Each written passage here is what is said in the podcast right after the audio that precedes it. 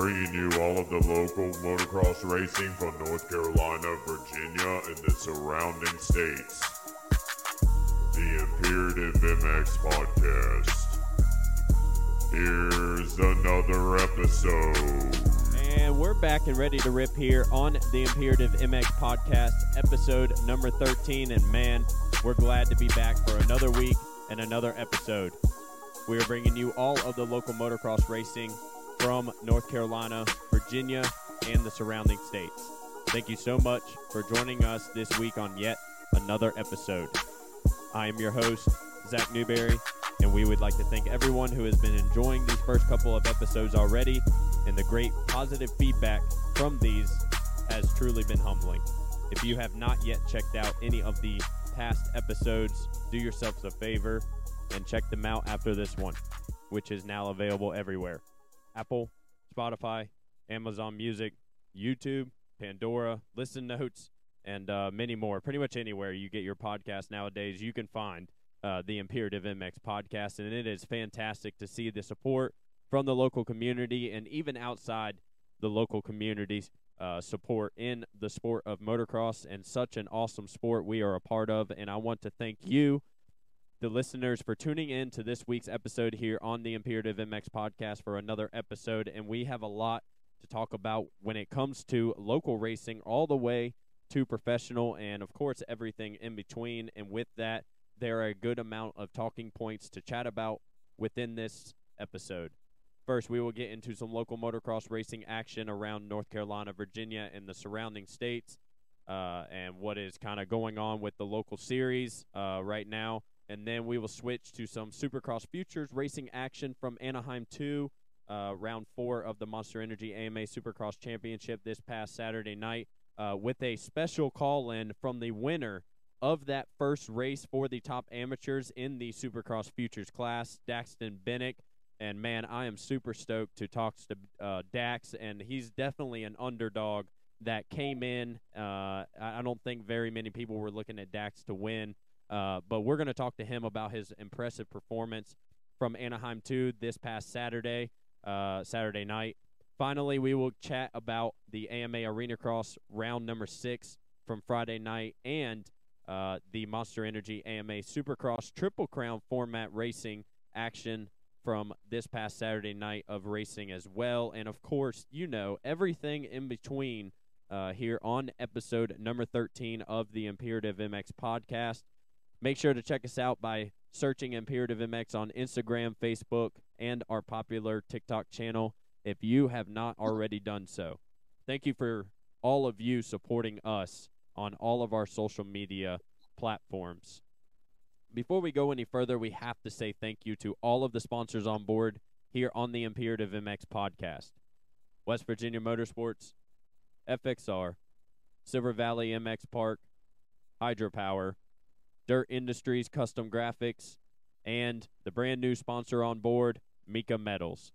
Don't forget to check out Imperative MX when you get the chance. A ton of new things in the works, and some of those are already live up on the site right now. All of the sponsors' logos are in the banner at the top, so make sure to click those logos, and it will bring you directly to the company's website. You can purchase your products directly through the link. So I made it really quick and easy for you guys, and I'll be doing a lot of updates, reads, galleries, and so much more.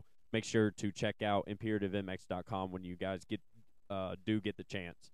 We will get more into each of the awesome companies behind us here in just a bit. Make sure to support the ones that support the sport, like these companies helping us out with this podcast to bring you these episodes weekly. Helping me break down all of the talking points for tonight's podcast, the highly likable, knowledgeable, your District 29 2011 C-Class champion, Heavy D. What's going on, Heavy?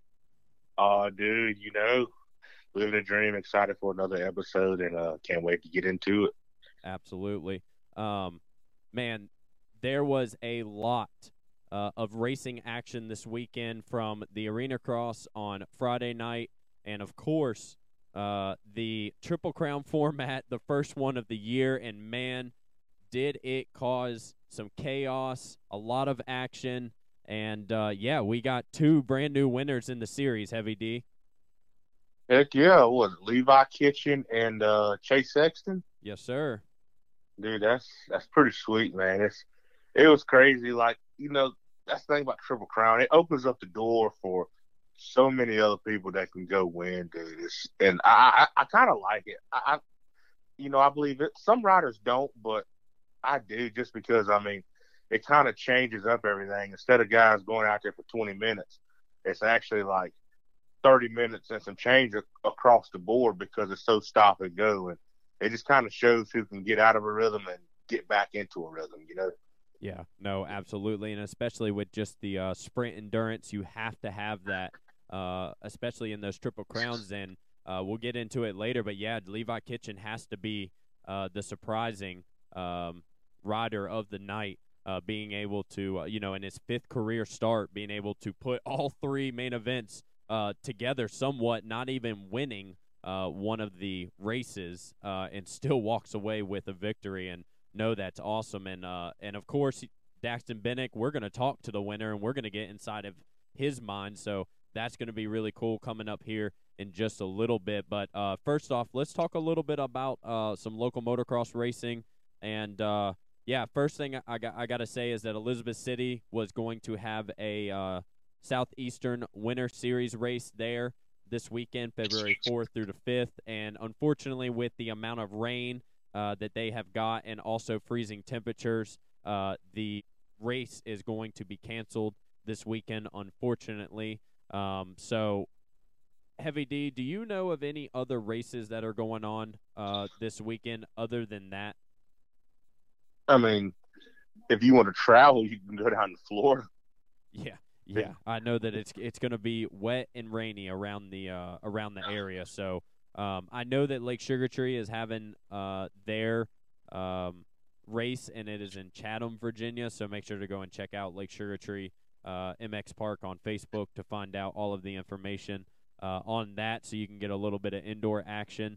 I wonder if Matt Burkeen will have the GoPro or the phone out recording some action, since there's nothing else going on, I don't think. I hope so. I mean, he catches the best guy. Dude, he's like, you have to sit there nonstop all day to catch everything he catches. Yeah. No, I mean, he has to be just sitting in the stands. You want to talk about a guy that is committed to the sport.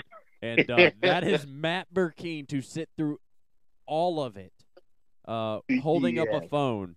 Or a GoPro, and making sure that he gets content. That is dedication right there. Oh, 100%. You got to be dedicated. Just sit there and wait for something to pop off. No one is going to. It's just the fact of having the patience to sit there and wait for it. Yeah. No, man, that's a long day. And, I've been to a lot of the races. And, yeah, as soon as, in the indoor races, I guess there really is nothing really to do. And, yeah, you can sit there, or you can go and chill out in the van or the motorhome, or, whatever the case may be. But, yeah, I enjoy those indoor races. So, yeah, going back on topic, if you do want to have some indoor racing this weekend in Chatham, Virginia, Lake Sugar Tree Motorsports Park, that is their Moonlight Series. So go and check that out. Heavy D, there is still some high debates on the chest protector rule that I'm seeing online, and I honestly don't get it. I don't know why parents are making it a big deal. I mean, me personally, I mean, I would definitely wear one. Go ahead. I could understand if it was a neck brace ordeal. I would get that. But a chest protector, I mean, I would definitely wear one of those. I mean, obviously, I don't know. I mean, that's just my opinion. I don't see anything wrong with it. I mean, I would definitely want to have a chest protector. I mean, I don't really think it's going to hurt them. I mean, to have at least a chest protector on, I mean. Yeah, I don't think it's a bad idea. I really don't either. Like, I don't think the chest protector is a bad idea. No. And like you said, the neck brace, if that was a thing, I can 100%, we'll have a full-on discussion about that. But, yeah, a chest protector, I mean, it helps with the roost. It could actually even help in battles, like you're just getting pelted behind somebody the entire time. You're going to give up at some point if a rock hits you in the ribs or even in the stomach, and it's got a, sharpness to it. So, or even in the knuckles or something like that. So, yeah, I believe that it is there.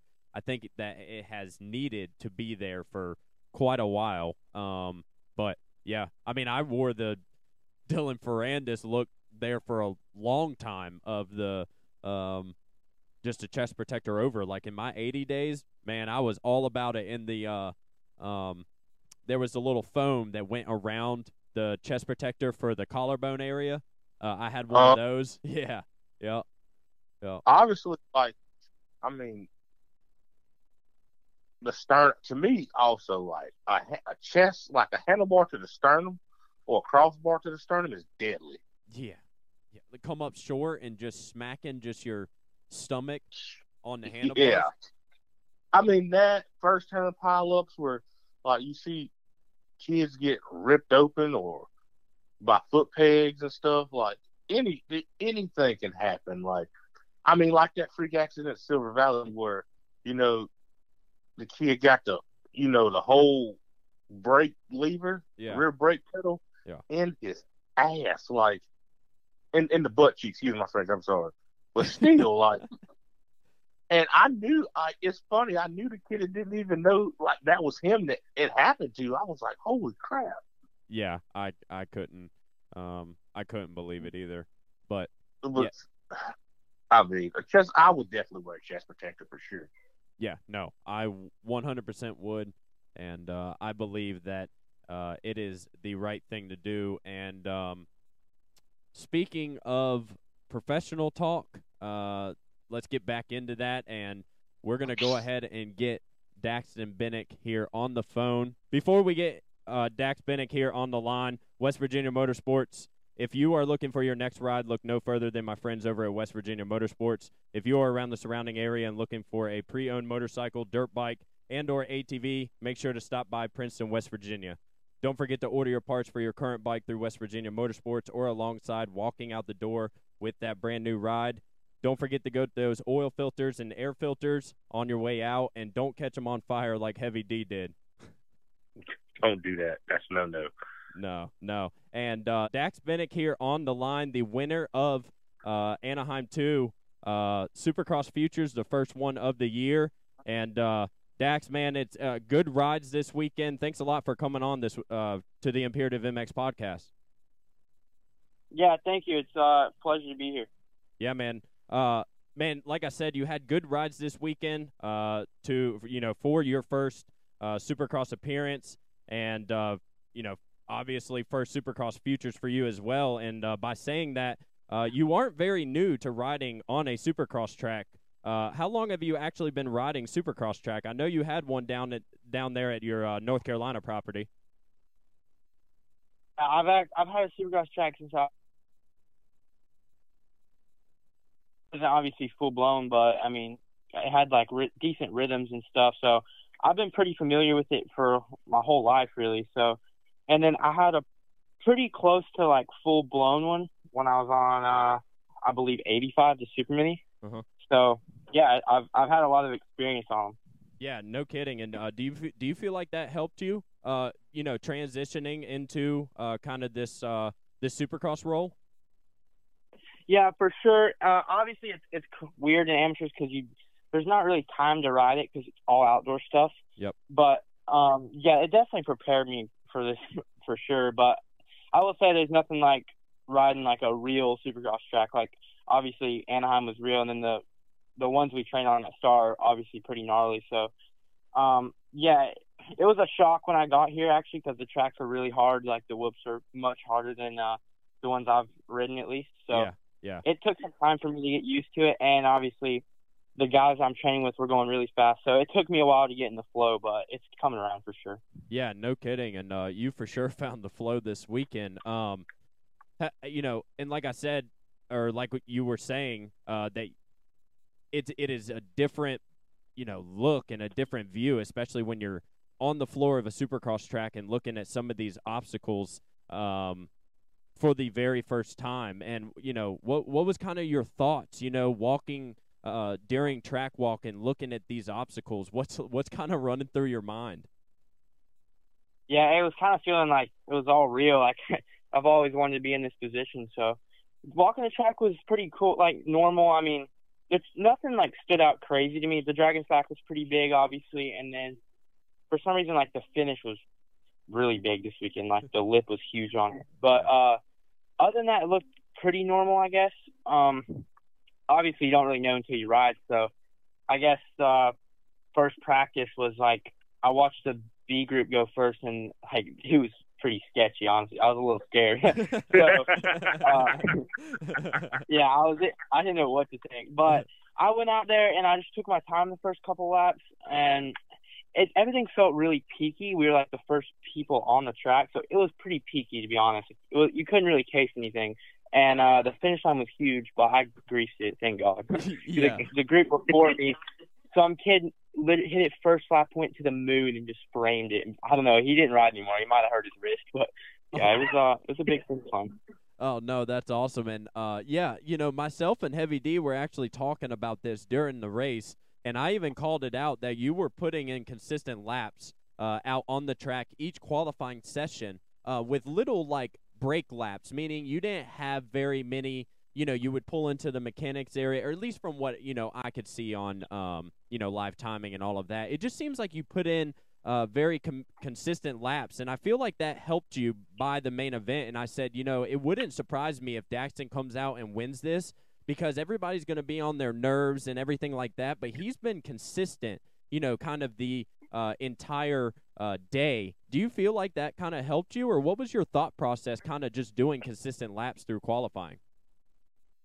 Yeah, so honestly, going into qualifying, I wanted to get a good lap, obviously, but I wasn't like my main – it was like a goal for sure, but it wasn't like something I was super torn up about. Like I wanted to just click my laps, and the first couple, like I think I was holding my breath. I was getting out of breath quick, so I tried to like keep pushing to like break through that. And really, every time I went out was better. Like you said, I did a lot of laps. Like they were pretty fast, but I was trying also to get like a good lap. But I think it was important to go out there and click laps off, because that's what you're gonna do in the race. And at the end of the day, the one lap thing, you know, it doesn't really matter as much in the race. It's totally different. So yeah, no kidding.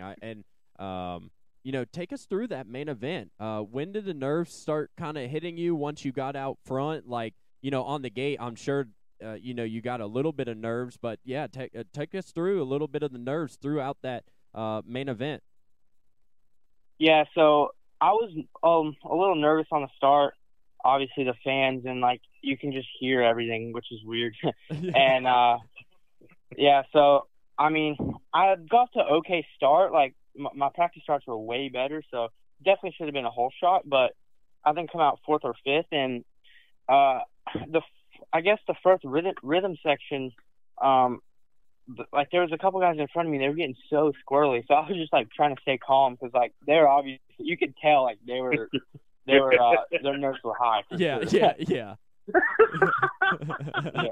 So I was like, all right, I'm just gonna relax for a minute. I'm not trying to kill myself first rhythm. Yeah, and then I got through a couple of those kids, and yeah, I mean, I would say towards the end of lap one, like I felt good and pretty confident that I could go to the front, and I got into third, I believe, and Casey, I guess, and Hawkins was probably 3 or 4 seconds in front of me, and I knew I was a lot better in the whoops, like I had the jump line down really good, and I would make a good time there, and then all around the track I was good too. So I closed the gap in probably 2 laps, and I made a good pass on Cochran that stuck, and then I closed in to the leader Hawkins, and he made a little mistake in the whoops, and then I knew I had to go right there, so I ran him a little high, and then I got the lead. And once I got the lead, I was confident that I could win because I knew I could really lay down at least two good laps before the main event was over. So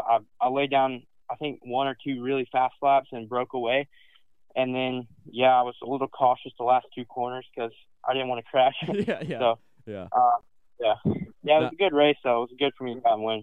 Yeah, no kidding. And like I said, even in the beginning, right as soon as we got you on here, you know, a lot of people weren't looking at you, you know, coming in, and it's awesome to see. And, you know, the Imperative MX Podcast episode number 13 here speaking with the winner from Anaheim 2 Supercross Futures, Daxton Bennick. Heavy D? Yeah, dude, I know what I want to say is, like, for me watching you, like, a lot of the, like, kids in the Supercross Futures I noticed, and I don't know if it's just, like a domino effect or they just kind of, like, looking up to see what the, like, the actual pro guys do, but you notice a lot of the pro guys, they just go, they throw down a heater, and then they just kind of chill until somebody else, like, surpasses their time, and then they'll, like, try and click it back on and do it again instead of, like, I watched you, and it was like you had your own agenda what you were going to do. It's like you were clicking off laps, and I watched, and me personally, I thought it was pretty cool because, like, everybody, like, even on a new track, if you're not comfortable, you don't go fast. So, like, me watching you, it was like you rode it and you got comfortable with the track to where everybody else wasn't. Like, you feel like that helped you in the main? Yeah, I will also say what helped a lot was, like, luckily we rode Friday too. We had a lot of practice before the race. So, I mean, these kids were already kind of at their best, like, the first one. And that the first one for me, it was just learning the track, really. So, yeah, I mean, I couldn't really do, like, roll around and then a fast lap because I never felt like I fully got down, like, the track and the flow of the track. So that's why I kept doing laps and laps and laps so I could figure it out. And then once I figured it out, I did lay down a pretty good lap going into the night show. That's cool because, like, even watching you in the night show when, like, you were behind Cocker and Hawkins, it was like when you was racing, like, it looked like, you know, like, all right, like, there's no big, I can catch them. But it was like you knew, like, where you could push on the track at and where you had to kind of, you know, be a lot more smoother and lay off of it a little bit because how you picked them off and then just stay consistent, it just almost looked like, all right, they weren't even there. It was like you just knew the fast way around the track. Yeah, I did. Like I said, obviously one of the spots on track that was a little – it kind of got a lot of people in the pro class, and obviously got Hayden in the futures, which after that finish, that turn into the Dragon's Back, it's kind of a weird section, and it's flat, so you can't be a hero really right there because it will bite you. So that was a little tricky corner for sure. I felt like I wasn't very fast in it, but I stayed up, so that was good. And then the whoops obviously were where I was making up a lot of my time, so I knew I was good in those. So yeah. One more. The finish line face. Everybody was sticking to the right side. I guess because how janked that corner was, but it looked like the face got a gnarly G out. It looked like you hit it one time when, like, you got close, you didn't really make the pass right there. I don't think you really wanted to take that one line, but it looked pretty sketch.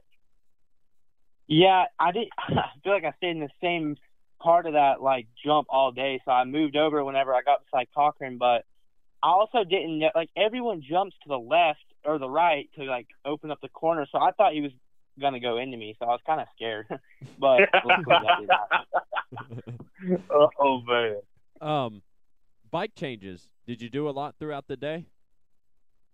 I didn't touch my bike.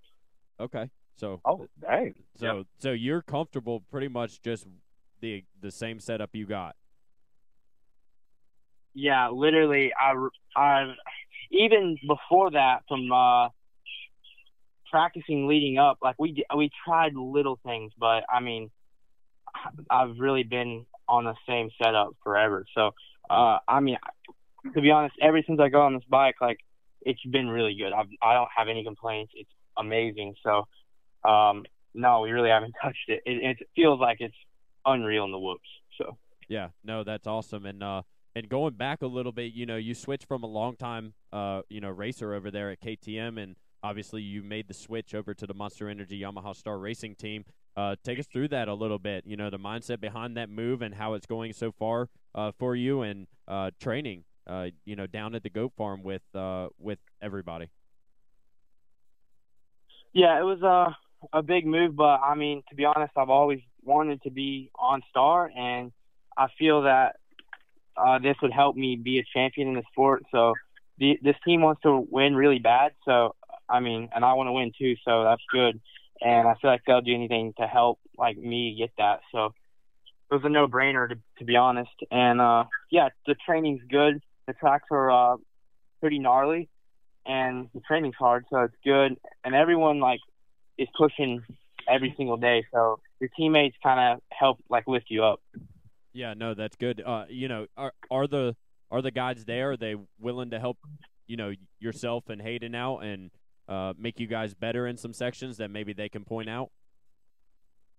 Yeah, for sure. Yeah, they're all there to help, really, and it's good riding with them because you can learn. And, like, obviously, some of the pro guys are going really, really fast, so it's good to even see that, to even know what it looks like.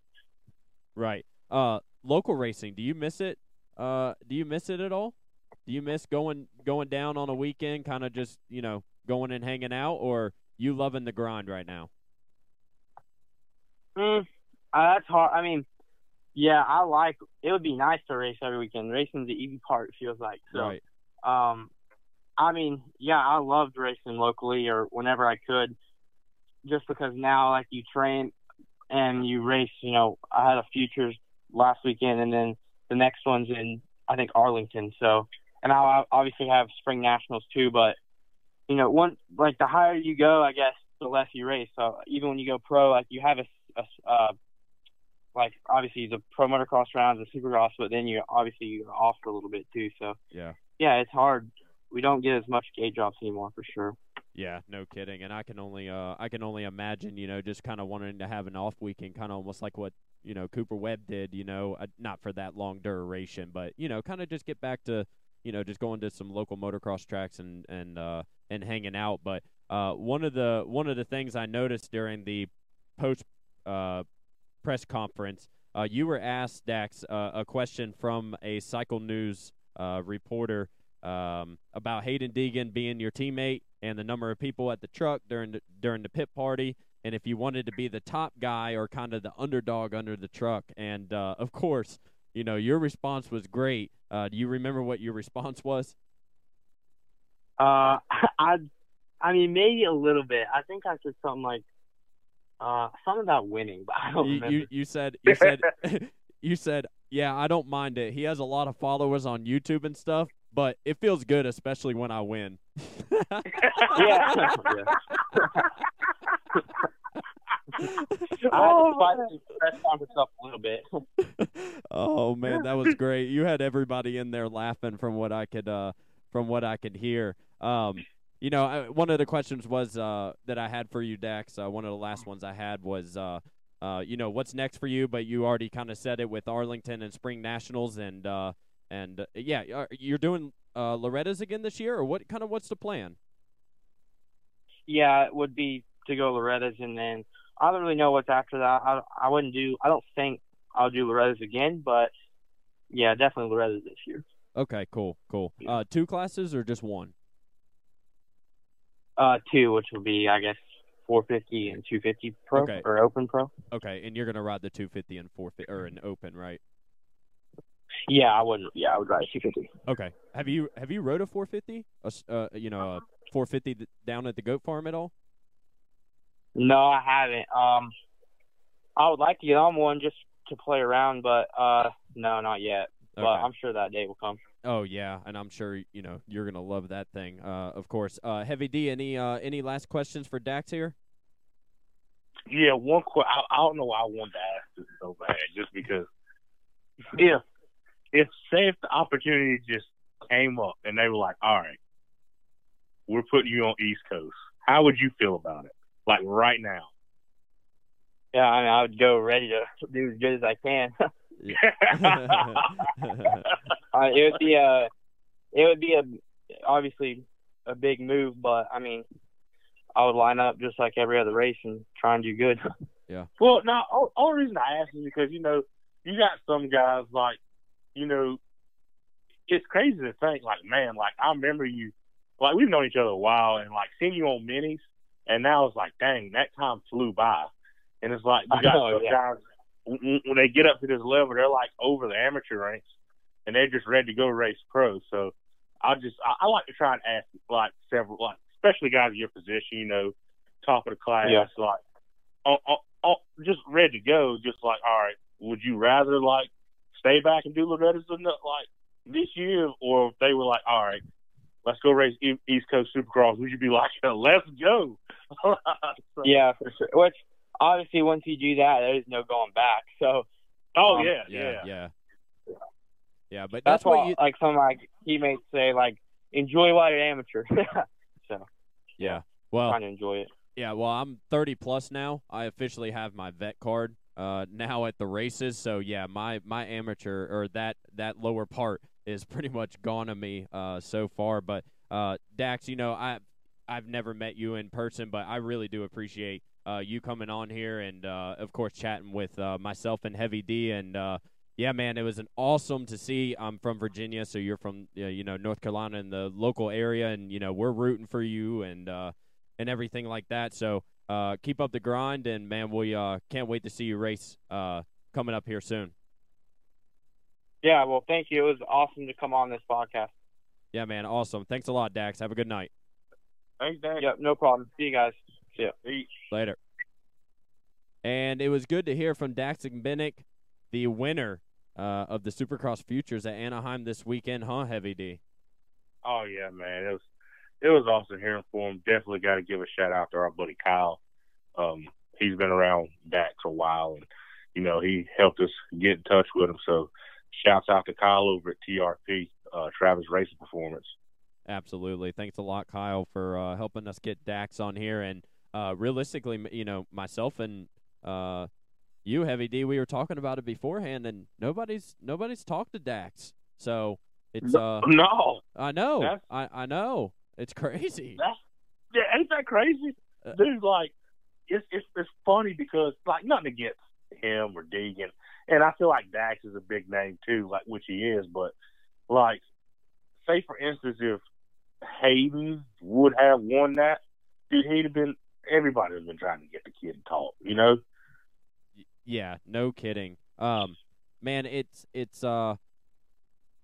just cool to see, North Carolina kind of bringing the name back a little bit. You know, we got some riders that are starting to get out there just a little bit. And yeah, I mean, like I talked about, and I don't know if you remember, I called it. I was like, man, he is putting in consistent laps here, and that's what I'd like to see. That's what we look for. You know, I'm a fantasy player, and what I'd like to see is I'd like for the guy to get 2 or more laps within, milliseconds of each other, or, 2 or more good fast laps. I don't want just one heater, right? I want in good, consistent laps, and that's exactly what Dax was doing. And, he said it himself. It really helped him all the way through the main event. And, yeah, you can only imagine the nerve sitting on that starting gate, huh, Heavy D? Oh, dude, like, it's hard to imagine. Like, I mean, I know what the butterflies are like, but not at that stage. Like, for him, he's on the best team right now. I'm pretty sure he's having to. I swear they said. I mean, none of my business, but I think he does. But I don't know if it was a mistake. But on like live coverage, they said he didn't have like a full contract yet. For who? For Dax. I think it was a mistake when they said it's got to be a mistake because, I mean, there's no way that he doesn't have a ride after this or stay there, and he didn't mention it at all or stating that he was, on a grind to make sure that he has a contract or something like that. Like, I think he's good all the way through the year. And yeah. I'm pretty. He should be. I mean, even if he didn't after that, he should. I mean, yeah. Just just because, in my opinion, it's like you got, especially this day and time, and like I say, I'm not firing. I don't fire any shots at anybody. This is just my personal opinion. I feel like as far as Hayden, as that goes, like he's got so much clout right now, and I feel like it was just, I feel like those little mistakes this past week was like somewhat of clout mistakes. Like he's running off of clout right now, if that makes it, like his speed wise. Oh, absolutely. I mean, especially after a win like that, you know, you go there for your first time, you're confident all the way through the race. And one of the things I forgot to make a statement in there, talking with him, is that he looked so good behind guys, even though that he didn't get a start. He just knew exactly what to do, where to go, and he was just letting these guys and their nerves just absolutely blow him up. And, yeah, like he said, he knew it and he saw it, you know? So, well, that's what I'm saying. Like, he wasn't over-pushing the track. If you watched him, he wasn't, like, trying to override the track. He was literally, like, being consistent and, like, especially with his speed, like, it didn't even, me personally, it looked effortless for him to go to first. Like, all right, like, I don't even have to try. Even though, like, he was riding fast, he was, like, hitting his marks, like, staying in tune with the track, and he was just trying to, it's like he was just trying to get around the track at a consistent rate, just consistent. And personally, it showed, like, when he ran around Cocker and Hawkins. Unbelievable. Yeah, I mean, he did so very, very well and a very good performance. And I'm very surprised that very many people are not talking more about it. But I guess that's just kind of the nature of the game. But, hey, we always talk about, you know, people only know you by your last race. And remember, Daxton Bennick won. So, yeah. I definitely think it's something for people to look out for in the future is Daxton Bennick, 100%. Oh, yeah, and you called it. Like, when we was, you know, in the live chat, and you called it. You said, man, he looks good. I feel like he's going to be our winner tonight. That's going to be the winner. I'm going with Dax. I was like, you know what? I can't even go against you on that one. Yeah, that's exactly what you were like, you know, thinking about it. I don't think that I can go against you on that. Like, and yeah, we were right.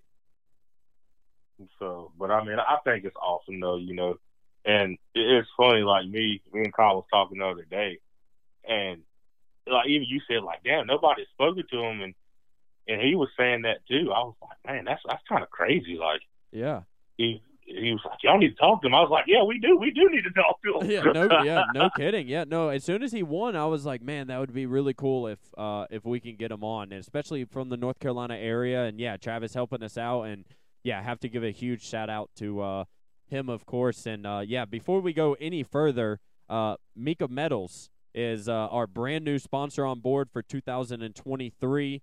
And with that, they are doing a giveaway for you. We did say something about it in the last podcast, but we're going to extend it for one more week, and the winner will be chosen next week's episode here on the Imperative MX podcast. But you are entering to win a set of brand-new handlebars, either the Pro Series, Raw Series, Tykes, PW, or any handlebar they offer. And all you have to do is email imperativemx@gmail.com with the subject line being Mika Metals to enter. So make sure to email imperativemx@gmail.com for a chance to win a brand new set of Mika Metals Pro Series, Raw Series, Tykes, PW, or any handlebar they have on site. And, man, it is awesome for Mika Metals to be on board with Imperative MX for 2023, and great for them to be giving these handlebars away for you guys, the listeners. So make sure to go and check out MikaMetals.com for everything they have: handlebars, sprockets, chains, brakes, sprays, and apparel. Like I said, winner will be chosen on the next Imperative MX podcast, which will be episode number 14 next week. So make sure to enter now, imperativemx@gmail.com. Subject line, Mika Metals. And, of course, we have to give a shout-out to FXR. From high-performance snow rider wear to motocross gear, FXR has you covered. The continuing growth of FXR means more selection for you. Jackets, jerseys, pants, gloves, and snow gear, FXR has you covered. In my opinion, go and check out the best in sizing, fitting, and venting for motocross riding gear. That's FXRRacing.com, and find them on social media as well. Thank you for their continuing support. And, yeah, I mean, you know, this weekend they got Jamar coming in, the number 6 on the Club MX. This is his debut on the machine. It feels like, man, it feels like he's been on that thing for quite a while. But, you know, he had an injury last year, and now he's coming in with the brand-new gear for him, FXR, and it looks really, really good. So make sure to go and check out FXRRacing.com. And, of course, Hydropower. Ooh, Heavy D, I lost my Hydropower ad read here. Holy guacamole. But, hey, regardless of the fact, Heavy D, Hydropower, you saw what it did to me out there at Silver Valley. I seen the outcome. I did. I seen the outcome. And you definitely want to go get it. You don't even need the ad read. Listen to HD. Listen to what HD is saying. Listen to Hydropower is the shit, period. I'm telling you, every single time I'm here on the Imperative MX podcast, I got it in my cup. When I'm outside, at work, early in the mornings, grinding, you see the outfit I got to wear and all the crazy safety gear I got to wear, but you know damn well in that bottle I got Hydropower to keep me going throughout the entire day. So make sure to go and check out drinkhydropower.com. Blue Raz, lemonade, everything is in stock, fully restocked, by the way. Garrett let me know just a little bit ago. But, yeah, help reduce that arm pump and get rid of that arm pump and, yeah, make your endurance better for the races. So make sure to go and check out drinkhydropower.com and get you some of that good stuff. And, of course, the link will be in the logo on top of the banner at ImperativeMX.com. So make sure to go and check that out. It helps us out a little bit, and it is 10% off for you. So make sure you go and do that. And Heavy D, man, we have a lot to talk about when it comes to racing this weekend. And man, it is that time to get into it. First, let's get into a little bit of AMA Arena Cross and the action that has been going on within the AMA Arena Cross series. Of course, Kyle Peters is still on top with a... Actually, I'm not sure, because Arena Cross apparently, to look at the standings, you need the mobile app, but I have not been able to find the mobile app, and Taco actually let me know that it will be coming soon. So I cannot actually see the standings, which is kind of crazy. But I can tell you the race results from this last weekend at Lazy E Arena in Oklahoma. Kyle Peters 1-1, Heavy D. Bitterman got second. I believe he got third overall, right behind Jared Leshner, or Lesher on that Yamaha 252 stroke. So, we really thought and needed Kyle to come out, but I will say Kyle showed a lot more this weekend. I'm speaking of Kyle Bitterman here.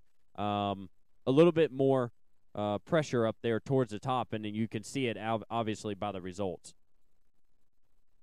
Oh, absolutely, man. You get up towards the front. It's tough, and Kyle's on a roll, man. If he wins, it'll be how many years in a row he's won Arena Cross? Actually, I don't know if I wouldn't think the Arena Cross series would have it wrong, but they were saying he was a 3-time champion, so this would be his 4th. But I could have sworn this would be like his 5th Arena Cross championship. It could be. I want to say it could be. I mean, we could be wrong, but I want to say it would be his 5th. Yeah, but regardless of the fact, he is obviously the special rider that has been dominating this series for quite a long time, and it is going to be hard to beat Kyle on his home turf, let's say. He's been racing this series for a very long time, and yeah, Bitterman is really the guy that was really the closest, and Clark was the guy, but he was not there this weekend.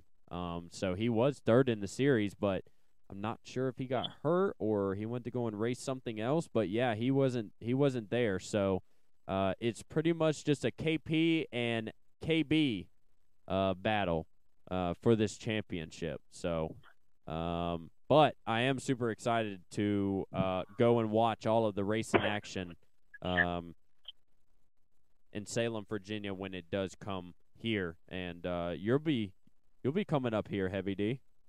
Oh, absolutely. I'll be there front and center. And we got some media credentials for that, Heavy D, so we're going to yeah, dude. So we're going to be solid up in there. We're going to be talking to some of the riders, what they think.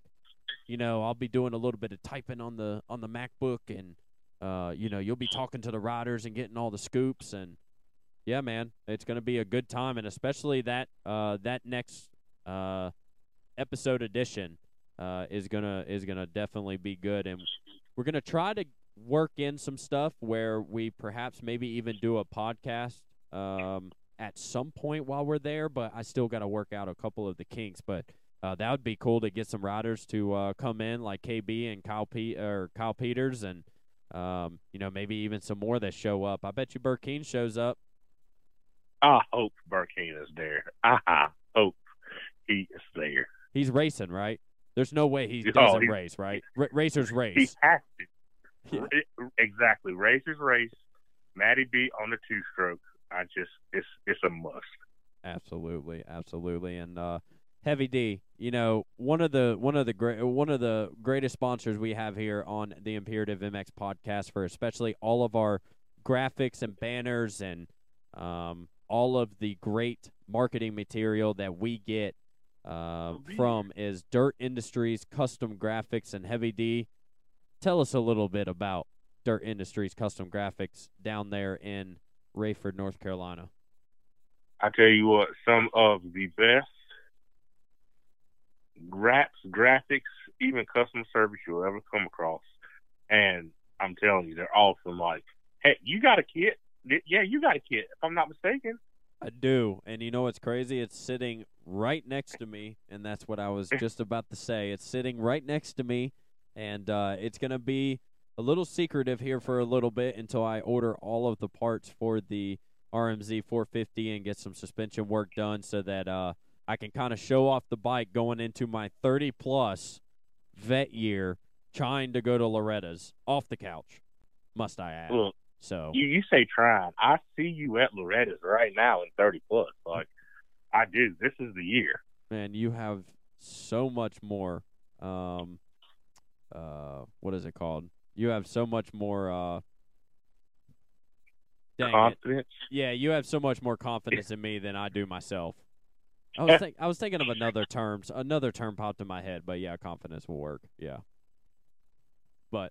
Oh man. But still. The graphics that I'm looking at currently right now, they are going to look absolutely phenomenal.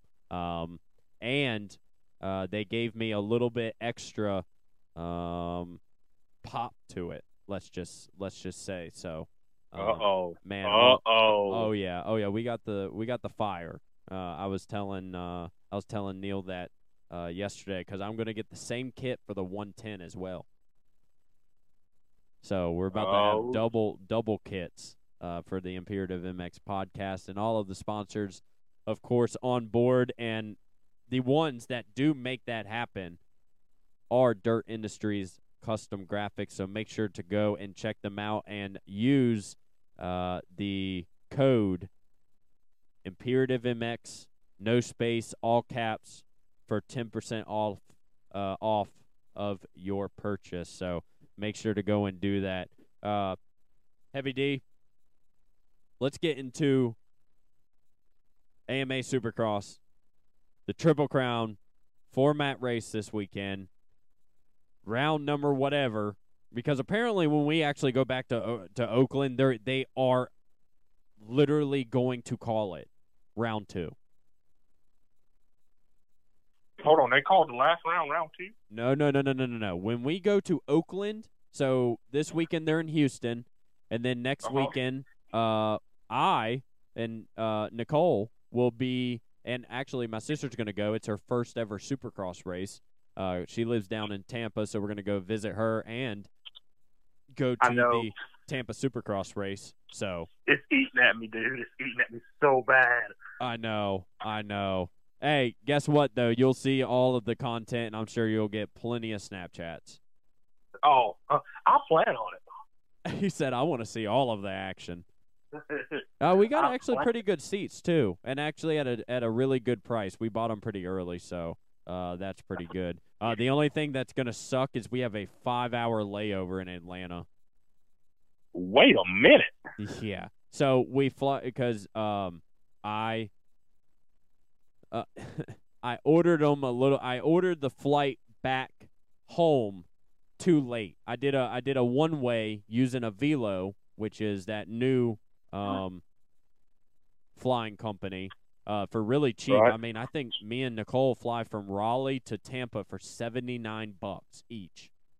So that was cheap, and I went ahead and got that. And then at the last minute, when I say maybe like 2 days ago, was when I actually realized that, holy shit, I did not order the ticket for us to get back home. And by the time I looked, all the prices had already risen so much. And the only one that was at a good and decent price and wouldn't be over $500 for two people was Frontier, and it ended up costing, I think it ended up being like $181 or something like that.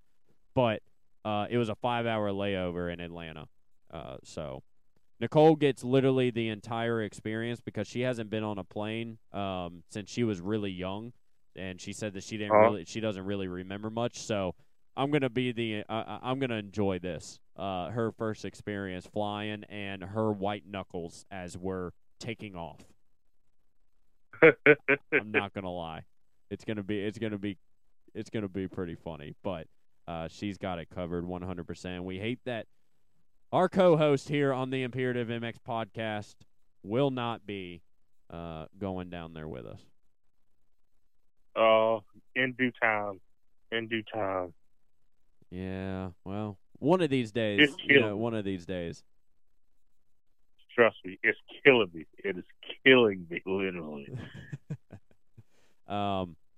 Yeah. Let's get into some 450 action from this weekend at Anaheim too. And I rode up a morning after. I'm going to start trying my best to do the morning afters after each Supercross and Motocross and Super Motocross whenever we get there and all that good stuff to give you guys my rundown and thoughts and opinions coming off the weekend's race, so you can go and check that out if you would like. But yeah, let's go over the 450 Supercross results. Chase Sexton comes out with the win with a 1.51 moto scores, and it was his first win at a Triple Crown event. Man, Heavy D, what a good ride, especially in that main event number 3. Or that race. Oh. It's not a main event. They want it to be considered a race. So. Oh, they consider that just a race? Yeah, they consider it a race, and also the yeah, they're just races. I think what's pretty cool about it almost has like a Loretta Lynn format feel to it, just because it's like, the 3 motos. So yeah. I mean, you win the first 2, but like that third one can be like the trickster. Yeah. Throw a wrench into it, yeah. And how quickly things can, unravel. We thought going into the third main event, they were really, really focused on Tomac and Roczen because they were both tied or 1 point between each other or something like that. And they were showing the rut coming out of the gate, and obviously Eli got the start over Ken Roczen, but it was neither of them that took home the victory. man, what a wild, wild just night of racing, Heavy D. Dude, that's why I like the Triple Crown, man. It's just, I mean, for one, it's, to me, it's a bit more entertaining. I don't think the riders may not like the three moto format because it's like back to back to back, and it's like you get in a groove, and then like right when you get in a groove and you start to make moves, it's like, all right, now the race is almost over. So it kind of just shuts that whole ordeal down. But I think the fact that you get to see some of the best riders in the world do a gate drop together 3 times in a row and do battle 3 times in a row, yeah, is pretty badass. Yeah, and watching the best racers in the world in both 450 and the 250 class, 6 times, all together, gate drops. I mean, that's pretty awesome too. And right after practice, you get to see 2 gate drops with the 250 class and the 450 class LCQs. So, I think the Triple Crowns are awesome. I wouldn't say put them in every single round, but yeah, I like when it happens, because obviously the big story was Tomac having that crazy crash in that third main event trying to get Coop. And I tell you what, there was one part in the main event, I want to say maybe 2 or 3 laps before Tomac ended up going down. And it was right before the triple, right after the rhythm section with the quad, and you would take the right and go over the triple before the sand section, that Cooper was on the outside and Tomac tried to go onto the inside, and the crowd went kind of crazy. But the crowd was literally at that moment that you kind of see maybe contact, or maybe that even Eli had a shoulder on Cooper. The crowd goes crazy, and it switches to Jason Anderson, and you hear the crowd kind of go crazy, and then you see Cooper Webb out in front of Tomac again. So I wonder if there was a little bit of bump in that, bump and run there that caused Tomac to get, I wouldn't say startled, but more of like, dude, I have got to get around this guy and get around to the front. But I think that there was a little bit more of a sense of urgency coming out of Eli Tomac, especially in that main event number 3, to try and get all the way up to the front, that I think caused him to crash and that mistake. Yeah, I feel like also too, like that. But you ever notice like when Tomac's in a groove and all of a sudden you see him start railing stuff, he hit that switch. Yep. He just hits it. All right, I'm ready to like throw down, and he hit that switch. But he had Charlotte's Web right there in front of him, and he was caught in that web for a minute, man. Yeah, he really was. But man, he was hauling ass behind Cooper, yeah, like coming down that straightaway where the mechanics area through the sand. Oh, my Lord. Like, I can only imagine just hearing that fucking bike behind me. Oh, my. Dude, like, I honestly would probably put the blinker on or the hazards and just pull over. Like, bro, I'm a dude. That thing sounds so mean. Hey, I'd have gave a motorcycle hand signal. I'd have pointed to the line. There you go. You got it, Chief. Yeah. Right there. Yeah, I'm pulling off to the mechanics area, giving it to the mechanic. Hey, yeah, bro, you go ahead. Oh, man. Get that inside. I got you right here. Yeah. You got that inside you. Look at mama. Man. Yeah. How's the little one doing, Heavy D? Oh, she's right here sitting on my stomach. Man, she's learning about the sport. Oh, dude, she loves it. Like, it's pretty cool, like, because I usually put the boys to bed on Supercross night, even on the Rent-A-Cross, and 8 o'clock she gets her bath, and then usually like 8:30 a Rent-A-Cross comes on. But dude, when like she gets her bath, she's sitting there chilling, watching, dude, as calm as can be. She sits through the whole thing. Yeah, that's awesome. So yeah, Chase Sexton takes the overall victory with a 151. Anderson gets on the box for his first time this year with a 5-1-3. No. Yes. Did No, Anderson didn't get. This is his first podium. I'm not tripping, right? No, it is his first podium because he had one, but him and Barsh had this little ordeal. Yeah. I just completely blanked out there. But Jason Anderson gets, obviously his first podium, and he said after the race that his first two rounds obviously has been tough, and that the last main event number 3 that he had a little bit of PTSD because he wanted to be on the box more than anything. So to be second is really nice, and he would like to build from there. And obviously we all want to be where Chase is right now, and we'll keep working hard to get there. But, man, the run-ins have got to stop. Like, he banged Cooper and took him down. Like, I know that Coop's not a guy to retaliate because he'll just mentally fry him. But man, dude, you're just hurting yourself. I mean, this is one of the ones that it actually worked out for him, and he was actually able to get around the guy. But, I don't know. Thoughts on Jason Anderson, Heavy D? I love Jason Anderson, man. Yeah. It's funny when he did that to Coop. I was just like, I can't be biased about it because when these dudes obliterate each other, I get kind of pumped on it. So I'm not really gonna be biased and be like, why you do that? But yeah, at the same time, I was just like, I don't really think he had to, but he's keeping it classy.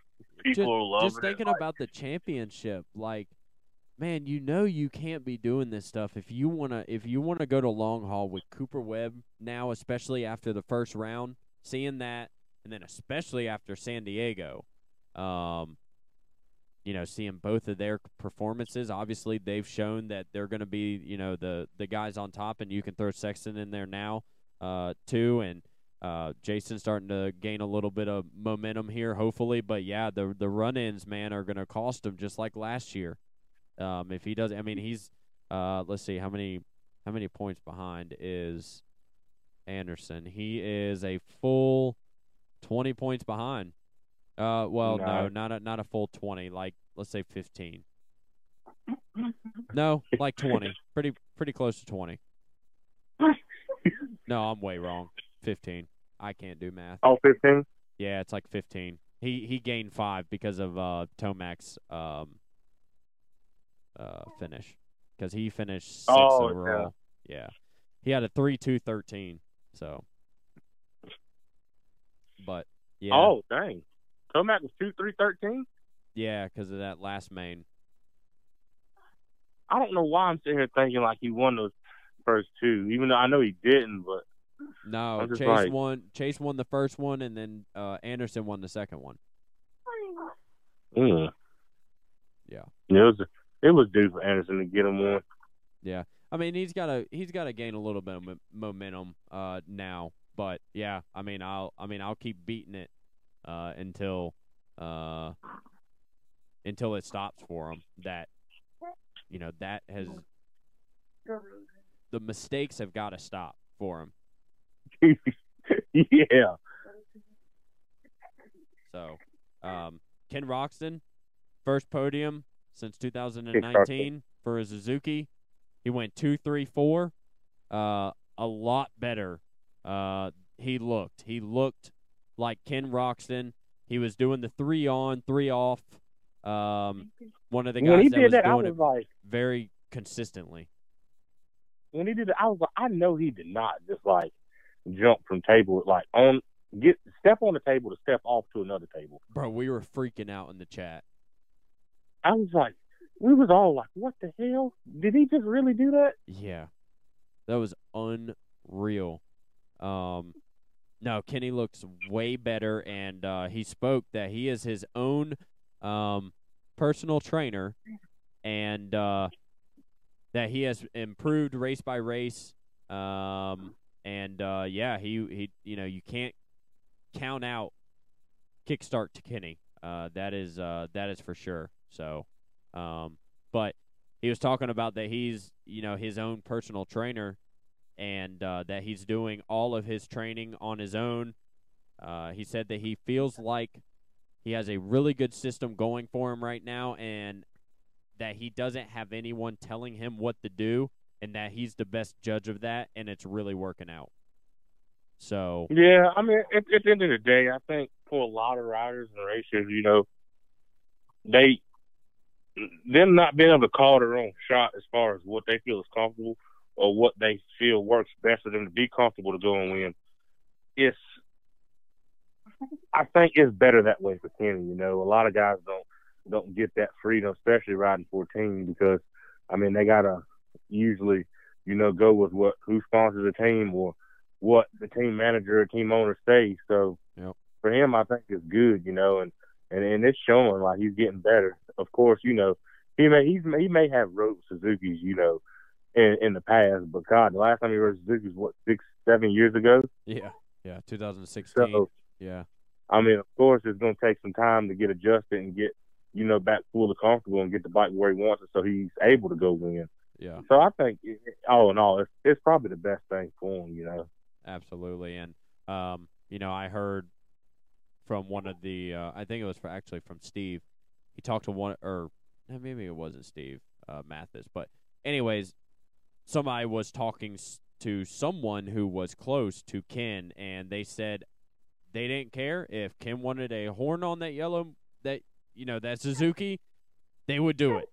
So that means that pretty much anything that Ken wants, they're going to do for him to make that bike work. So, no, that's really good. And obviously, I'm not going to go into the whole thing of, I told you guys so, Suzuki's coming back on top. But, yeah, Suzuki's coming back on top. And Ken Roczen is due for a win now anytime because he's looking way, way better. And, you know, more races, more time on the bike, more testing, all of that good stuff. He's going to get a lot better.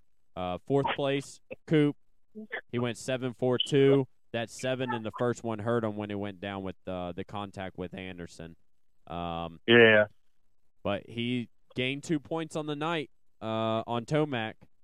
So he's only 4 points down in the championship, and we're 3 races in. So, yeah, Coop's legit. He's going to be there until the end unless something dramatic happens, but I don't think so. Any thoughts on Coop? No, I was going to say, like, that's what I like about Coop. Like, he don't really – he's like the silent assassin. He don't really say nothing. Yeah. Like, he could have got – like, he probably was – in the moment, he probably was pissed, but he don't show it. He's just like, whatever. Like, yeah. I'm still going to get up, and I'm going to give a 210%. Like, yeah. He let stuff go. Like, even years ago, I don't know if you remember when Tyler Bowers obliterated him like, dude, in Vegas. What was it in Vegas? No, it wasn't Vegas. Was that the first year that Bowers actually had a contract? Was it the year after? That was the year he rode for Pro Circuit. He got the contract with Pro Circuit. Yeah. But I'm trying to think of what year that was. 16? No, because 16. 15? 15 or 16. Yeah, but I thought Bowers was doing arena cross then. He it might have been 16. I don't know, but I mean, it's definitely got to be there because the Amsoil Arena Cross went away in 2018, and then Kyle and Hayes took over the series because Bowers went out. Oh, maybe it was 16 or 15, but yeah, no, continue. But yeah, like I remember that, like he got obliterated and got back up. And I think that was the race he made. Came back and won. Yeah. He passed him. Passed him back. Oh man, that's such a good idea for a TikTok video. Holy cow! I forgot about that race. Yeah, he literally, like Kyle Bowers was in the corner. He could have went in there and like destroyed him, but you know what he did? He just went past and kept on going. Didn't even care. Nope, he just flew right by him. Yeah, I think that was 2016. I'm writing it down right now so that I can so I can look at it, either 2015 or 2016. But yeah, he doesn't seem to really care. He's just gonna go right past you. He's just gonna, yeah, like you said, silent assassin. Yeah, it'll be really good to see what happens this weekend. Dylan Ferrandis, sneaky in fifth. He had a 4.65 on the night. Looked a little bit better. Still didn't really see him throughout the night. He was just behind that lead group there. And, yeah, I don't really see anything flashy out of Dylan Ferrandis, Heavy D. Not yet. No, not yet anyway. Yeah, for sure. It's just he's sixth in the championship, 1 point behind Anderson. Dang, he's only 1 point behind Anderson? Yeah, Anderson's got 55, and Ferrandis has got 54. Well, shoot. Yeah, because right now it's Tomac,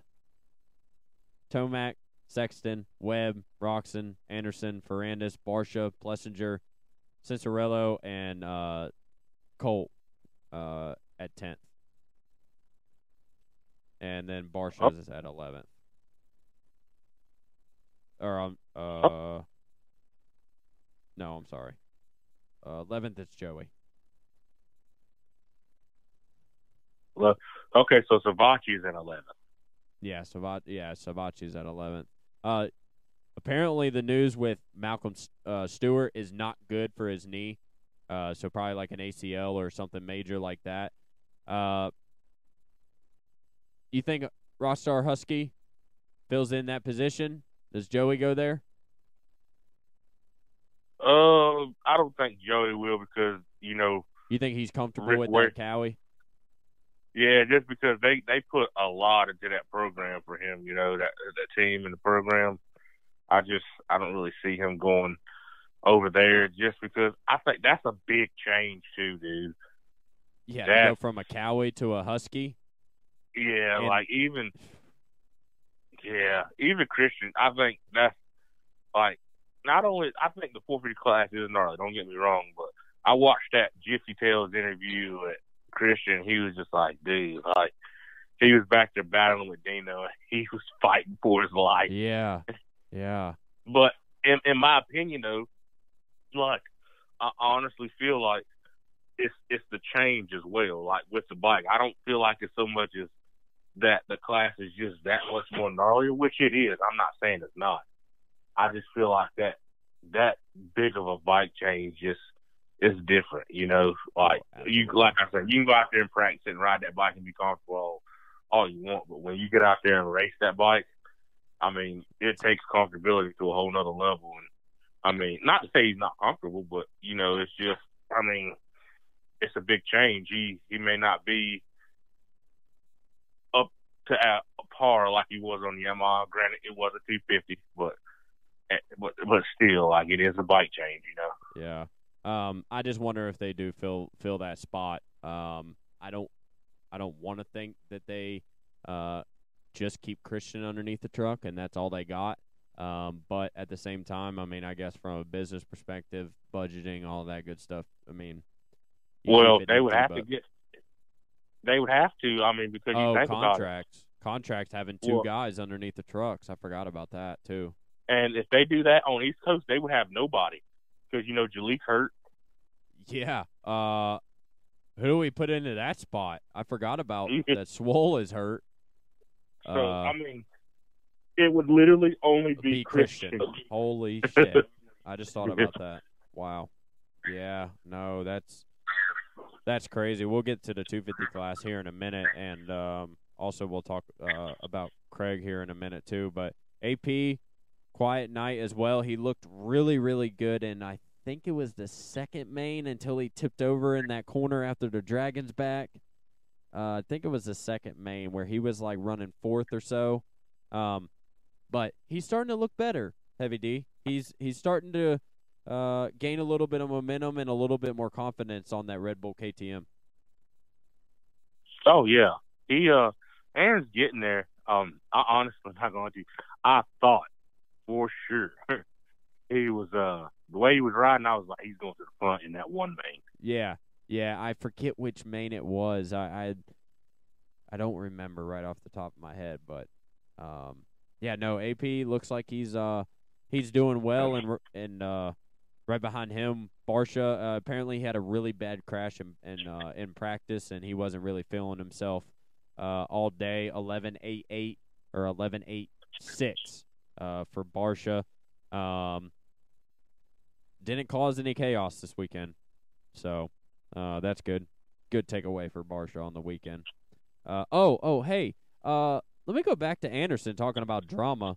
Apparently he yelled at Justin Starling because Starling Starling was in like a three-rider battle, and Anderson came up on him with like 6 seconds behind Anderson on the next person that he would have to worry about. And yeah, Starling took it on the Twitter and posted the I think the screenshots of what actually happened. But yeah, no, it's that was crazy. I knew that Anderson wasn't mad by the finger point. I mean, that he was mad by the finger pointing he was doing. See, like I understand, like, these guys are out here fighting for positions, and you got leaders out front. But at the same time, like, my dad always taught me, like, dude, it's a race. You got to get around no matter what. So they out there. It's part of the race. Yeah, like, they're out there racing just like you. So, I mean, he shouldn't really be getting, in my opinion, mad at Starling. Like, Starling's out there racing too. Like, I was always taught, you don't worry about what's behind you.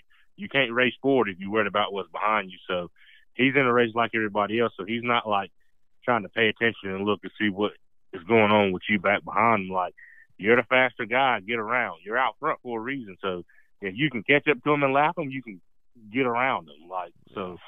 I mean, don't get pissy and, you know, bitchy over it. Excuse my French. Yeah. Yeah. No kidding.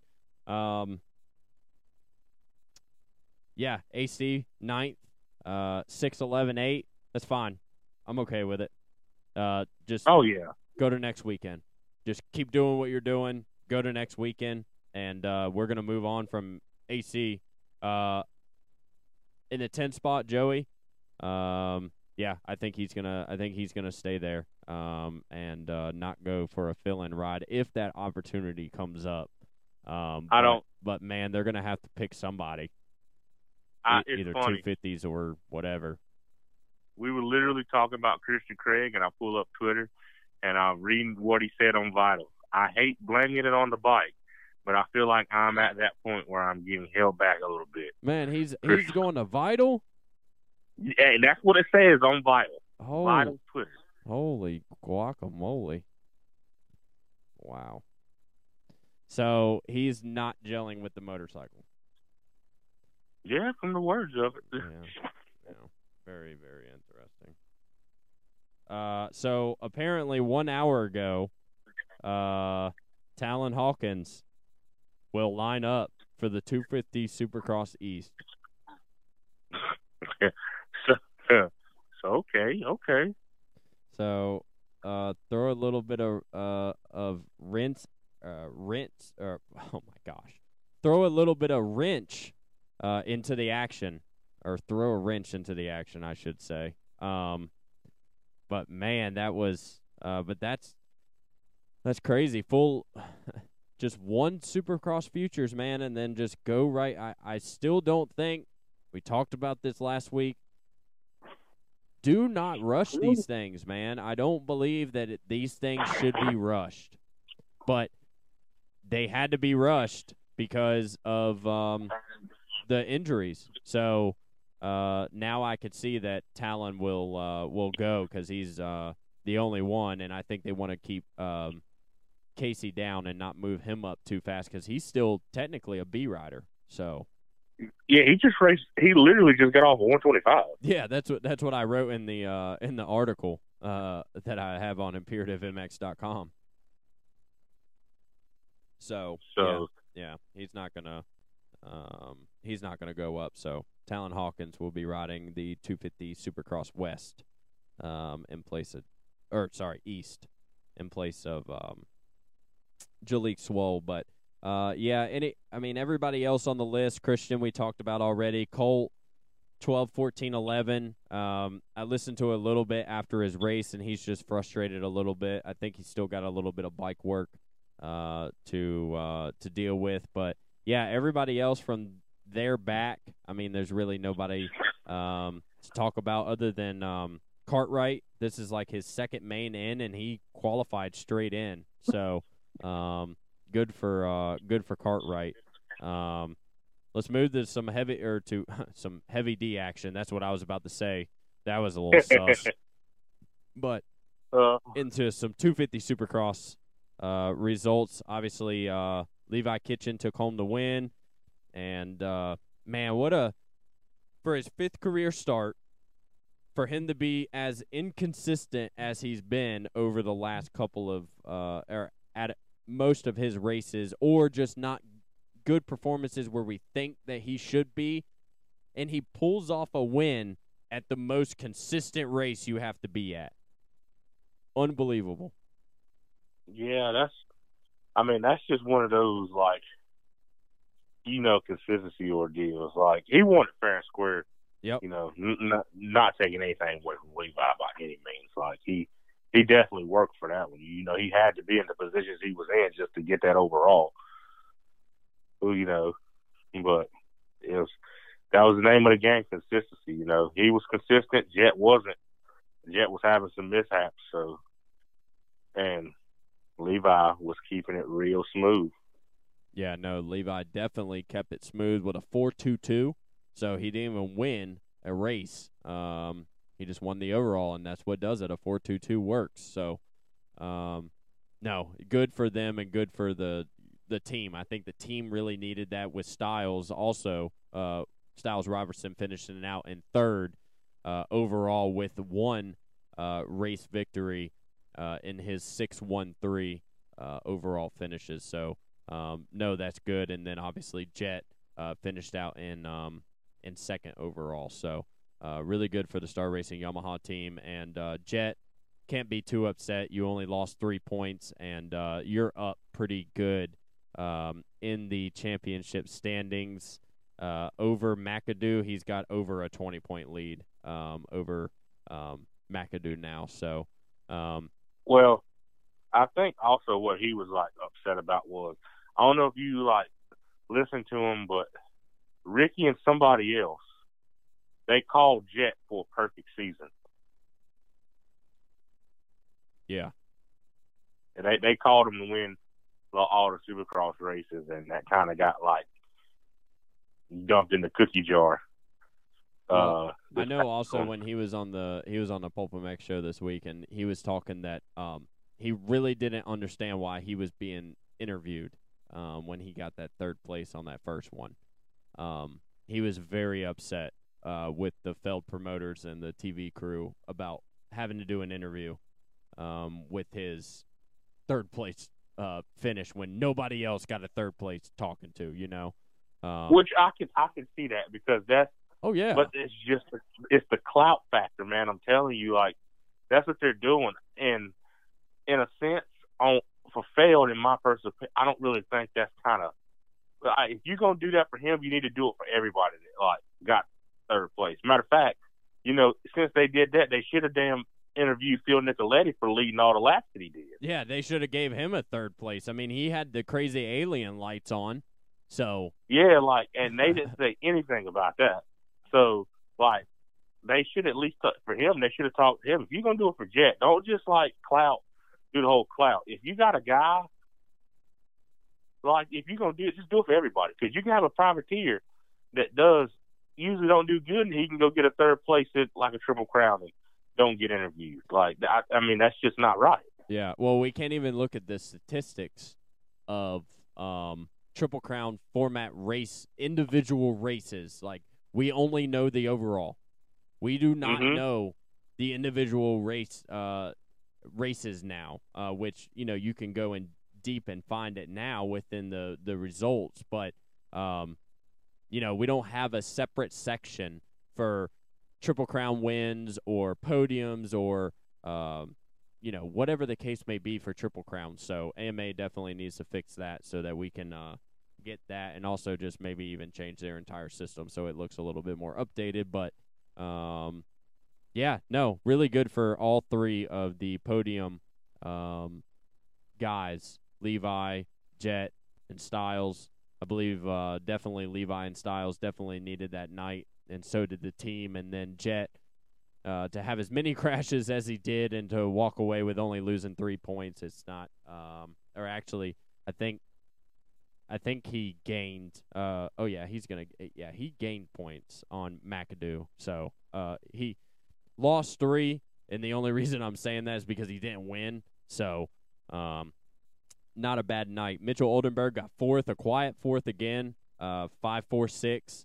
Man, looking really, really good for Mitchell Oldenburg. Oh, yeah. Burke was riding good. I was surprised they didn't really give him more TV time because, you know, he's on that,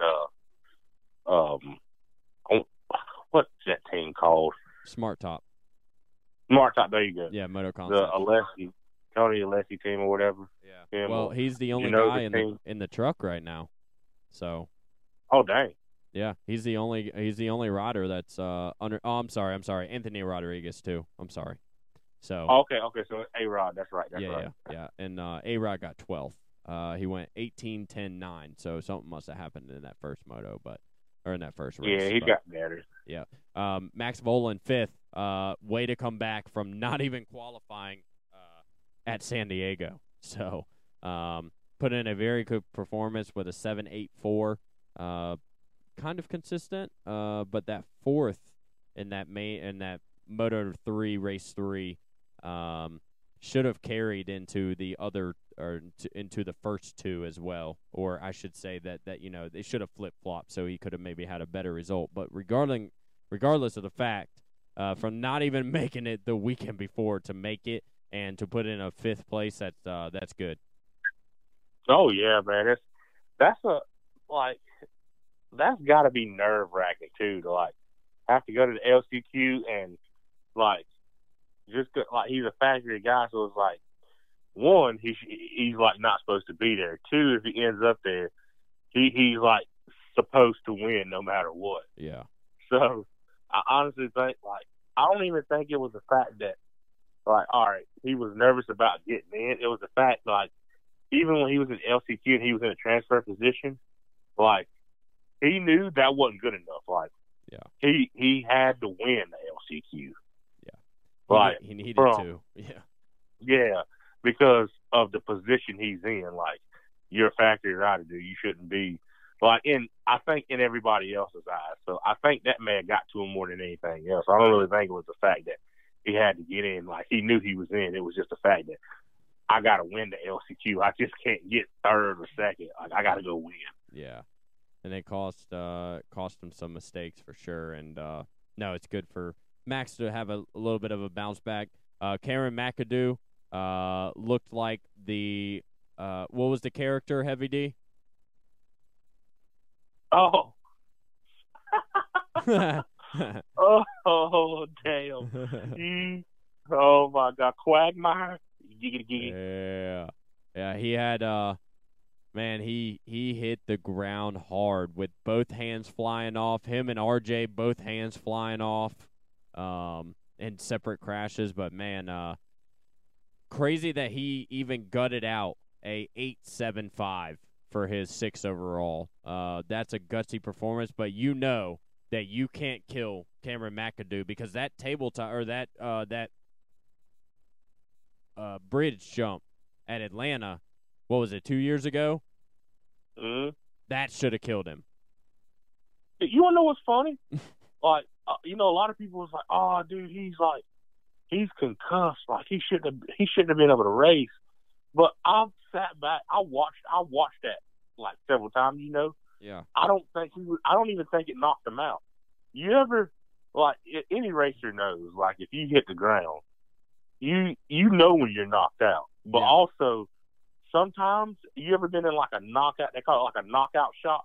Yeah, it's where you're not knocked out, but you're shocked that shit just happened to you. Yeah, you're like, holy shit. Yeah.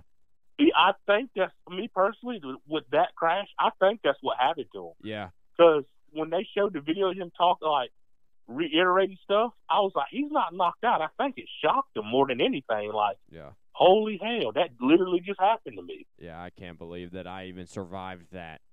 But yeah, no, you can't kill Cameron McAdoo. And, man, but what a crazy crash. Good thing that they have a little bit of a break, especially for him and RJ. RJ had a not a good night. 11th overall, winning the very first race. So that's one good thing that he can look, you know, positive towards. But a 22 and 13, especially that race number 2, crashing at least 5 or 6 times. That really good one he had in the sand with both hands flying off the bars. I mean, crazy night of racing, that's for sure. Oh, absolutely, you know. And, you know, the Triple Crown, name it again, consistency. And that's what I'm saying. It's just like those short races, you don't have time to lollygag around. You got to get up and go. So, I mean, yeah, those little mistakes can cost you big in the Triple Crown. Yeah, no kidding. And Derek Kelly finished out 7th with he was riding good. I know, a 10.57 on that AEO Power Sports KTM racing machine. Definitely the surprise, other than Levi Kitchen, out of this, I do believe, because he was normally right around that top 10 for most of it. But, yeah, for him to walk away with this number 7 or the 7th place position coming out of that, that's really good, especially on a privateer team like AEO Power Sports. Oh, yeah, absolutely. You know, it's just one of those deals. He was being pretty consistent, and I bet the short races as well, but I think it was good for him. He learned, like, okay, even in the short race, I can hang with these dudes. I just need to get together in these 15-minute, you know, long main events, and I think he'd be even higher than top 10. Yeah, yeah. Well, he showed it for sure, and he just keeps getting better. I mean, for the last couple of seasons that he's been on this 250 Supercross, or in the 250 Supercross class, he's been getting consistently better and inside the top 10. So I wouldn't be surprised if, you know, a KTM or a Husky team or even a Gas team, if they need it, it'd be a good, easy transition for him since he's already on a KTM. So maybe look for that in the future. I could see potentially maybe 8th place, Pierce Brown. He got 2nd in the first one, had a couple of mistakes in that 2nd one. They fell, himself and McAdoo fell over in that corner, and Phil was just gone. Phil Nicoletti, 69 years old out there. Then he has a light that's on the bike. I mean, unbelievable. Did you see? That's something Failed is trying now. Yep, they're trying and testing it out, and for shits and giggles, pretty much they put it on, you know, Phil's bike because they're like, oh, you know, this guy ain't gonna do it, but you know, we can at least try it, you know, and sure enough, he ends up leading. So there was pretty badass. Yeah, no kidding. And there was one time in that main event, Heavy D, when the moment that Pierce and McAdoo fell in the corner, and I looked at the timing and scoring, and I saw that Jet was a good ways behind. I'm like, no way Phil is going to get this done. Like there's no chance, right? He has this done. And I can't remember if it was you or one of our other buddies in the chat that said, nah, I don't think he's got it. And it was like, I think it was like 8 minutes to go or something like that, and sure enough, right around that minute and a half mark, you know, to go, he folded, unfortunately. Oh, the nerves got to him, and he folded. Yeah, unfortunately. He said he was like, he was like, on social media, you know, definitely those times don't really come around that often.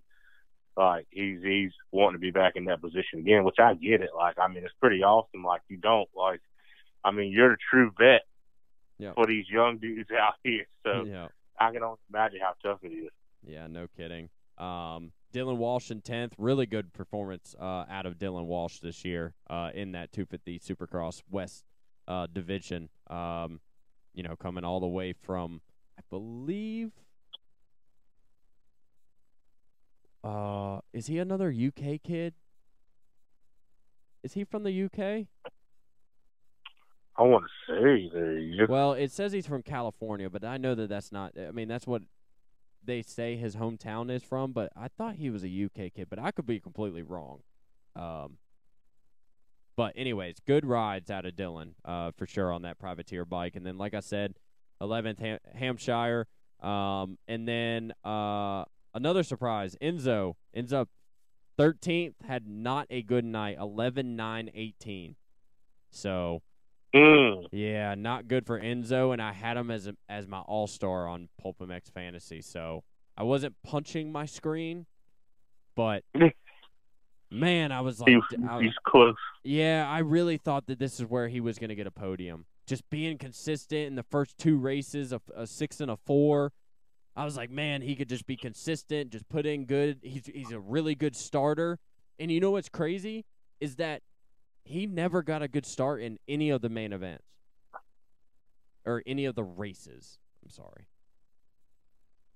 So, I thought that was very odd. I thought that was very odd. Phil got a really good start in that first one. Or in that one that he led. But Enzo definitely did not come away with good starts this weekend. I honestly feel like, you know, if that was nothing against Phil. But if that was Enzo in that position, he'd have won that one. He would have had to win that one. Oh, absolutely. Yeah, the tables would have definitely turned on my statement of there's no way he wins this, right? It would have been Enzo Lopes is about to win this race right here. Like, he's going to win. Like, there's nobody that's going to catch him. So, yeah, unfortunate night for Enzo for sure. And actually looking at the looking at the points, he is in 6th behind Styles by, I would say, like 7 or 8 points. So, but Kitchen is back there in 7th, right behind Enzo. So, and Oldenburg in 4th, so, in the series standing. So, but nobody else really catches my mind in the back of the field, kind of expecting where those guys would kind of be at. Brandon Shaw, first ride on a brand new team, the Bar X Suzuki squad, and ends up putting it into the main event and finishing 19th with a 15th, 20, and a 20. So really good for Brandon. He hadn't made a main event this year so far on his own, you know, kind of privateer effort. But no, it was really good to see Brandon get this done at the Triple Crown format, Heavy D. Oh, yeah, it's just, I mean, it's that little extra boost of confidence, like, of having a, I mean, even more solid bike. Not to say his bike wasn't good. I mean, he keeps his stuff top-notch as well, but it was like, all right, he's on Bar Suzuki, and, you know, they're going the extra mile to try and make that as close to a factory-level bike as, you know, there is. So I think that was a big help, too. You know, he's on the program. He's getting a test, ride day in and day out, even more, you know. And he's got the help of a team because it's hard when you got to do it on your own, man. It's so hard, like you know. Yeah, I mean, doing everything right on your own dime and the stress that comes along with traveling and making sure you have everything. And yeah, I can only imagine for those guys. And I've been there in a couple situations, so. But yeah, other than that, Heavy D, there's really nothing else. I mean, we could talk a little bit about the futures, but we kind of talked about it, and everybody knows about the Hayden incident, crashing twice and all of that. But apparently, he's going to be riding this weekend and or racing this weekend, and I still do not believe that is the right thing to do. No, I don't think he is racing this weekend. No, he's not. Well, I was going to look at the entry list, and there actually is no entry list so far. So they haven't put anything out yet. So yeah, I don't think he's racing East Coast this weekend. Okay, I thought that that was the plan. Yeah, it was supposed to be, but it might have changed now. And I'm not throwing shots at anybody, but I hope so. I hope he doesn't. go to Supercross. Go ahead and just get Supercross, you know, get it down at the practice facility at the Goat Farm. Do these future races, and then go and race the Outdoor Nationals, get another off season of good Supercross practice, and then by 2024, this time next year, you will be solid. Don't go and waste your rookie year because you've only raced one Supercross Futures. And I can almost say that for Talon Hawkins, but at the same time, I can see it from a business perspective that they need to have another guy, and they need to have somebody in the East Coast as well. So I get it from that standpoint, though. Oh, yeah, absolutely. So, but, man, what a phenomenal episode, number 13 here on the Imperative MX podcast. Spoke about some local motocross racing and spots to ride this weekend and race this weekend in the surrounding area. It's going to be a little wet and cold. I do know that West Craven will be open, and that's a good place even if it does rain. So if you want some good sand practice, and even if it rains a little bit, you can still go out there and ride at West Craven. So, and all of the other races and all of the motocross action from the North Carolina, Virginia, and surrounding states. Then we had Daxton Bennick, the winner of the Supercross Futures this weekend at Anaheim 2, about everything that had been leading up to that moment, and got to hear about that day and everything that went on with his win coming from Anaheim 2 this past weekend. And then we got into some AMA Arena Cross and some AMA Supercross Triple Crown racing action talk from this weekend. And, man, we have to say, again, big thanks to the companies who make this possible. West Virginia Motorsports, FXR, Silver Valley MX Park, Dirt Industries Custom Graphics, Hydropower, and our brand new sponsor on board, Mika Metals. Don't forget to email in to enter for a chance at a brand new set of handlebars from Mika Metals. Well, thank you guys so much for listening to this week's episode, number 13 of the Imperative MX podcast. Make sure to follow us on YouTube, Instagram, TikTok, Facebook. Check out the podcast, Apple, Spotify. Check out ImperativeMX.com for much more from myself, Zach Newberry, and co-host Heavy D. We're out. See ya.